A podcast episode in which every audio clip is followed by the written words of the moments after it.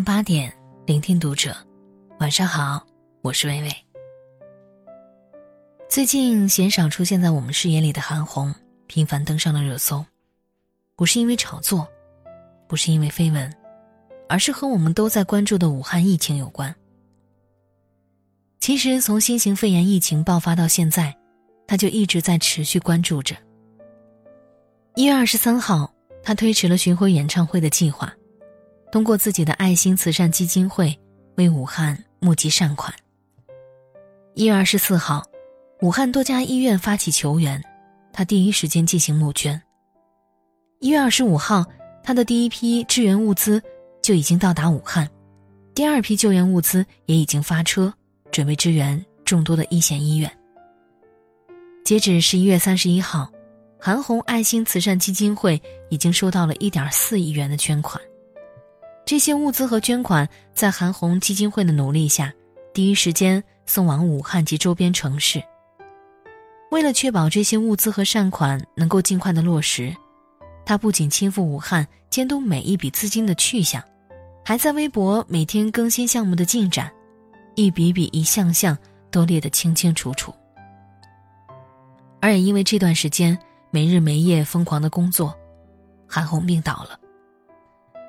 可是，哪怕是病倒，他也没有一句怨言，而是感谢和他并肩作战的同事，感谢所有关心他的人。他说：“我做的那一点点小事儿，只表达了我和一些文艺工作者朋友的心意，在如此巨大的疫情面前，根本是沧海一粟，不值一提。在他看来，不值一提的小事儿，却让这个寒冷的冬天多了一丝温暖。”而这样的小事儿，他一做就是十九年。曾经有人这样评价过韩红：，她是歌唱家里最会做慈善的，慈善家里最会唱的。深以为然。二零零八年汶川地震，他捐了三百三十万，并和救援队一起先后五次奔赴灾区。二零一零年玉树地震，他再次募集到大量的物资和善款。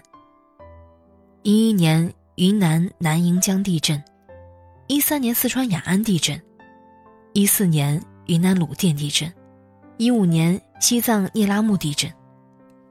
可以说是哪里贫穷，韩红就去哪儿；哪里受灾，他就奔赴哪儿。这些年来，他捐出的总额达到了十亿元，其中既有募集来的善款，也有个人自掏腰包的捐助。记得在一次采访中，韩红说。我不需要什么名，但是我希望能给自己积攒一些财富。因为这些年我一直在捐款，所以快捐空了。我希望我能攒点钱。很难想象一个大明星，一个歌唱家，竟然因为捐款而沦落到倾家荡产的地步。可即便如此，当有人问他，捐款快把自己捐空了，不把握一下度吗？他还是给出了那个相同的答案，那个他一直在做，也会一辈子做下去的答案。他说：“但就是在天灾人祸到来的时候，你没办法控制，你没办法做到袖手旁观。”是啊，因为内心所坚守的温暖与善良，让他没办法做到袖手旁观，所以他从未停下慈善的脚步。而这份善良的力量，像冬日的暖阳。温暖了世界，也温暖了人心。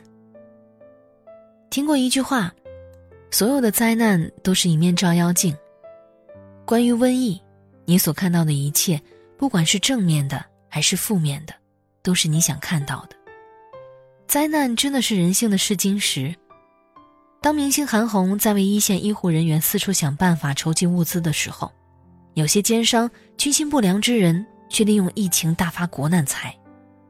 隔离、口罩、封村、延期，这场病毒狙击战还在继续，与疫情相关的每一个关键词都牵动着人心，备受关注。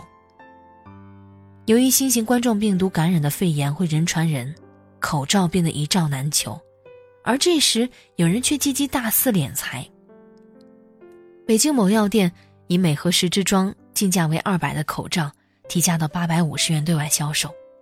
后来被北京市场监管局处以三百万元的行政罚款。这是肺炎疫情防控以来北京市监管部门开出的首张重磅罚单。除此之外，有人打起了自己生产口罩的想法。深圳市罗湖区一户民宅当中，几个人正在自己生产口罩。没多长时间，一包包散装的口罩就被封装完毕。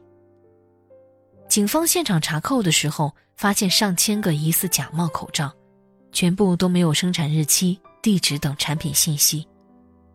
在问到如何处理该批口罩的时候，当事人回答说：“这些口罩用于自家使用。”更有甚者。居然捡街头废弃的、沾着细菌甚至病毒的口罩，再次加工销售。除了上面这些哄抬物价、制作假口罩的行为，还有很多人走上了违法犯罪的道路，进行网络诈骗。广东一个男子在网上发布信息，谎称囤有大量的 N95 口罩，因受害人关心疫情，便向其付费购买。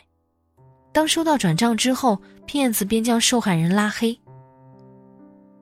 好人为了大家倾尽心力，坏人却借机大发横财。这次疫情威胁着十几亿人民的生命安全，是一场来势汹汹的国难。我们常说“国家兴亡，匹夫有责”。国难当头，对于那些想借此危机大赚横财的人，我们必须要进行严厉处罚和打击。鲁迅先生说：“中国自古以来。”有埋头苦干的人，有拼命硬干的人，有为民请命的人，更有舍身求法的人，他们是中国的脊梁。而那些发国难财的人，也终究会遭到人民与历史的唾弃。这场新型冠状病毒肺炎彻底打乱了2020年开年的节奏，突如其来的疫情夺去了数百人的生命，城市封锁，企业停工。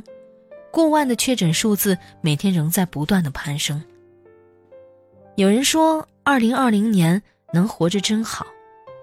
武汉红十字会，吃野味患病的人，殴打医护工作者的患者，恐惧流窜的逃离者，回收二手口罩发国难财的无良奸商，在这次疫情中，一出出丑态显露无遗。灾难，真的是一面很好的照妖镜。一月三十号，武汉某医院一位六十八岁因肺炎去世的老人的女婿情绪激动，抓扯并殴打医生头部和颈部，医生身体多处受伤，防护服、护目镜皆被打碎。而这位医生不仅没有埋怨，反而替打人者说话。现在疫情紧张，大家的关注点不应该是我，而是如何让患者在生死攸关的时候信任医生。隔离病房外都是患者家属，他们想见危重症患者是人之常情，面对家人突然离世不能接受也是常理，我很理解。医护人员始终奔赴在治病救人与死神博弈的战争当中，而这些人却只为泄愤，把怨气撒在医生身上，殴打、辱骂，朝医生吐口水，撕扯医生衣服，有的患者甚至放言。凭什么你穿防护服，要死一起死？这些患者不仅被新型冠状病毒攻击了免疫系统，也被病毒扭曲了心理。在这场战役中，我们有愤怒，有无奈，但更多的是感动。每一个人都在为这场灾难牵动，同时也都希望贡献自己的一份力量。湖北一位八十三岁的大爷捧着一沓百元钞票。出现在了社区党群服务中心，希望将自己攒的一万元捐给武汉疫区。大爷用洪亮的声音对记者说道：“新闻看得有些难受，现在疫情并没有被扑灭，这次有点凶，尤其是前线的医护人员很辛苦。虽然我年纪大了，不能到一线参加战斗，但我也要尽自己所能，为抗击疫情贡献一点绵薄之力。”这一万块钱是钟大爷去年一年做社区医生的全部补贴。每一个平凡伟大的中国人，他们都在努力生活，并且全心全意爱着自己的国家和人民。即使我们上不了前线，但依然可以用自己的方式爱着这片土地。灾难无情，人间有爱。灾难既照出了人性的自私与丑恶，更照出了人性的光辉与伟大。听到这样一句话：世界越是混乱无序，越是艰难困苦，我们越能看清每个人的面目。在这场对抗新型肺炎的战斗中，我们见证着善与恶、美与丑、务实与傲慢的较量。但还是想说，真正能让这个世界变好的，永远是那一群充满良知、坚守善良的人。而这样的人，是值得我们尊重与善待的。愿善良的人们不会被辜负，愿一线的医护人员平安归来。愿饱受疫情困扰的人们早日战胜灾难。